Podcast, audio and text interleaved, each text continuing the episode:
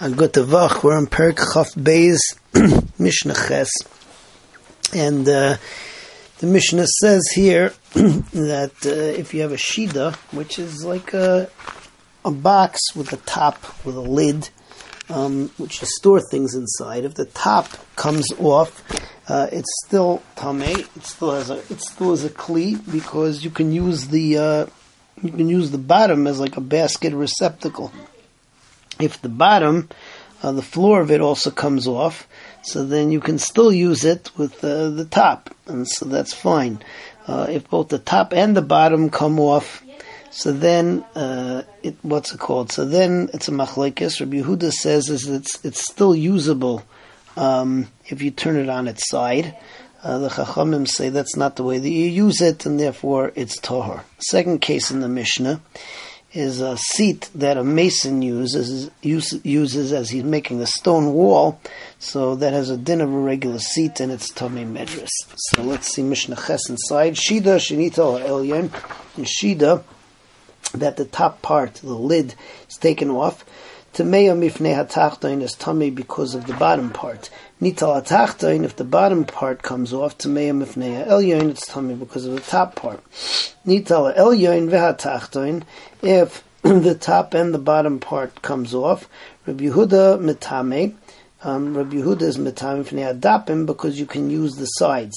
Turn it on its side and it's still usable. But Chachamim metairin, and the Chachamim are metahir. Yeshivas asatos. So uh, the seat of a mason who makes a wall, Tumei Medras is Tumei Medras. Moving on to Mishnah Tes.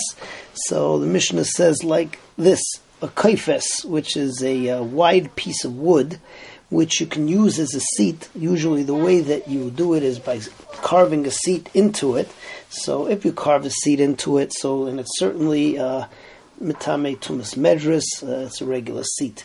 Um, however, there's a machlekes if it's just colored um, with uh, saffron and other types of coloring and smoothed out so you could sit on comfortably.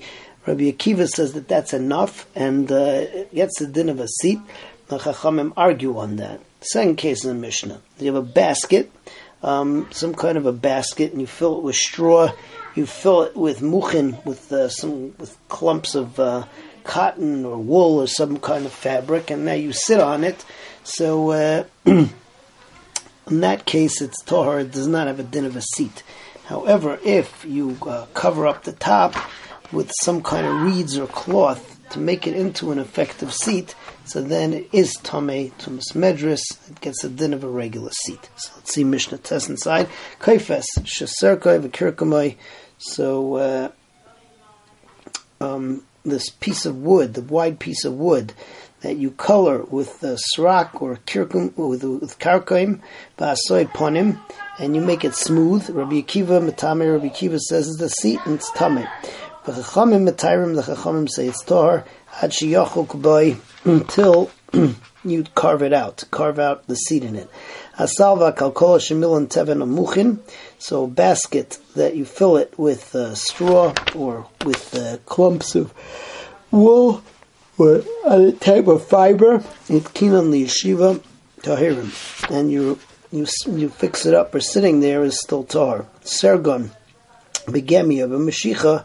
Um, however, if uh, you weave the top with um, reeds or with some kind of fabric, so then tameim, it is tame as a regular seat. Be'ezras Hashem, next time we continue with Mishnah Yud.